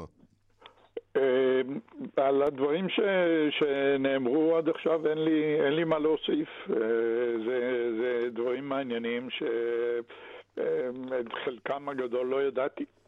הנה, אני אה, יכול אולי להוסיף לך שהבן הבכור של מנחם אה, מנדל אלקין נהרג בסטלינגרד. מה בחור שנולד בעין חרוד צריך לעשות בסטלינגרד, אף אחד לא מבין. אבל אה, כמו, ש, כמו שאמר פרופסור דקל חן, אלה החיים. אין מה לעשות, העולם הוא עולם מוזר. נכון. עכשיו, אה, בקשר לכיבוש של חצי האי קרים, עד כמה הייתה אכזרית הנקמה של הצבא האדום? ב- אה, באוכלוסייה שלא גילתה אהדה גדולה לסובייטים. אה, טוב, דיברנו על זה כבר אה, קודם לכן, על, ה, אה, על הגירושים של הטטרים ושל כן, ה... ודאי, ודאי, ודאי. אז אה, אני לא חושב שאפשר להוסיף. על הדברים האלה, אי אפשר להוסיף, כן. שינו אנחנו... את השמות כמובן, כן, שינו את השמות של כל היישובים כדי לחקור מהשורש אפילו הזיכרון על העם הזה. אבל, של סליחה שאני הטטרים. מתפרץ לשיחה. לא, אה, לא, זה בסדר גמור, אתה יכול אה, להתפרץ. הם עכשיו חוזרים במספרים גדולים. אני אה, קראתי כן. בעיתון ששירותי הביון הרוסיים עצרו לפני שבוע קבוצה של טטרים שהואשמו בצדק או שלא בצדק בקשירת קשר. האמת היא שזו היה גורבצ'וב שבעצם אישר, מכיוון שצריך לחזור לצדק, או לתקן את האי צדק של התקופה הסובייטית, הוא אה, אה, העביר את החוקים שלמעשה הרשו לעמים שהיו אה, מגורשים בתקופה הסובייטית, בתקופה הסטליניסטית, לחזור למולדת. חלק אה, ניצלו את ההזדמנות כדי לא לחזור מאיפה שהם גרשו, אלא למולדת ההיסטורית, כמו הגרמנים למשל, מאזור של וולגה. אז בואו... אה, אה, אבל כאן אולי אז זהו, הערה, אז אה, בבקשה, אמנון סלע, בוא, בוא תסיים ו... חלק מן החוזרים אה, גרמו להרבה מאוד אה, אה, צרות דווקא בצ'צ'ניה, מכיוון שבתיהם ונחלותיהם בינתיים נתפסו על ידי האוכלוסייה הקווקזית המקומית, וכשהם חזרו נוצר מתח רב בין החוזרים לבין האוכלוסייה המקומית. אין ספק. כן, עכשיו, אה, פרופסור סלע, אנחנו כבר קרבים מאוד לסיום, ואנחנו בשלב השאלה הזהה, ואני הייתי רוצה לפתוח איתך. מה היית מבקש שהמאזינים ילמדו מה, מהשידור הזה, שהיו בו כל כך הרבה דברים חדשים? אה, אני חושב שצריך לומר שהדברים, נקודות המבט משתנות, בעיקר כאשר אה, מעורבים אתוסים לאומיים. ואתוסים לאומיים יש להם אה, חיות משל עצמם, והם אה, נוצרים או מתים או משתנים בעקבות הנסיבות ההיסטוריות, הכלכליות, המדיניות והצבאיות, שמשתנות גם הם הנסיבות במרוצת השנים. ברור. טוב, תודה רבה לך, פרופסור אמנון סלע. פרופסור זאב חנין, מה אתה היית מבקש שהמאזינים ילמדו מהשידור? כדאי לכולנו לדעת, לדעת שההיסטוריה של האימפריות הגדולות, אימפריה הצארית, אימפריה הסובייטית, האימפריות הפוסט-סובייטיות, קומוניסטיות, פוסט-קומוניסטיות, אה, לא משנה. זה נכס הקולקטיבי של כל העמים שנמצאים שם. אה, אה, שיחסים בין העמים האלה הם תמיד היו מורכבים ולעיתים רחוקות, מה להגיד, לא פשוטים. אה, וגם היסטוריונים, אבל כל מי שמתעניין בסיפור, בתהליכים שמתרחשים שם, אה, לא כדאי לקחת רק את הצד אחד, כדאי להסתכל משנה, אה, לקחת את האמת של כל צד. ברור. פרופסור זאב חנין, תודה רבה גם לך. המילה האחרונה שלך, פרופסור יונתן דקל חן. מה היית מבקש שהמאזינים ילמדו? אה, אני הייתי מציע אה, שהמאזינים, אה, כאשר הם מתבוננים בחלק ההוא של העולם, ובכלל, כמתבוננים ממדינת ישראל, כשאנחנו מסתכלים על האזור של מזרח אירופה אז, ואולי בעיקר היום, שזה יותר קרוב לענייננו, שנבין שיש מורשת ארוכת שנים של מאבק של איתנים, המאבק הזה הוא נמשך, הוא נמשך בימינו, הרבה לא דיברנו היום על המצב אה, כעת, אבל חשוב לנו להבין, ואולי גם למדינאים שלנו אה, להבין, שהמאבקים שם הם היו, ישנם וימשיכו. מדינת ישראל לא יכולה או לא צריכה לראות את עצמה כשחקנית במגרש הזה, אלא אנחנו צריכים להבין את, את, את מצבנו אנו כאן במזרח תיכון, כאשר יש אימפריות גדולות שעדיין העיניים שלהם אה, מתבוננות בנו מרחוק בתמיהה כזו או אחרת. תודה רבה לך, פרופסור יונתן אה, דקלחן. אנחנו בסיום, חברים וחברות, עד כאן להפעם. תודה לכם על הקשב. למומחים תודה על uh, הבהרותיהם והמומחיות. אודסה וחצי האי קרים הביאו לשידור יגאל בוטון וחדווה אלמוג. ההפקה תומר שלפניק. ניתוב אמיר שמואלי. אני יצחק נוי.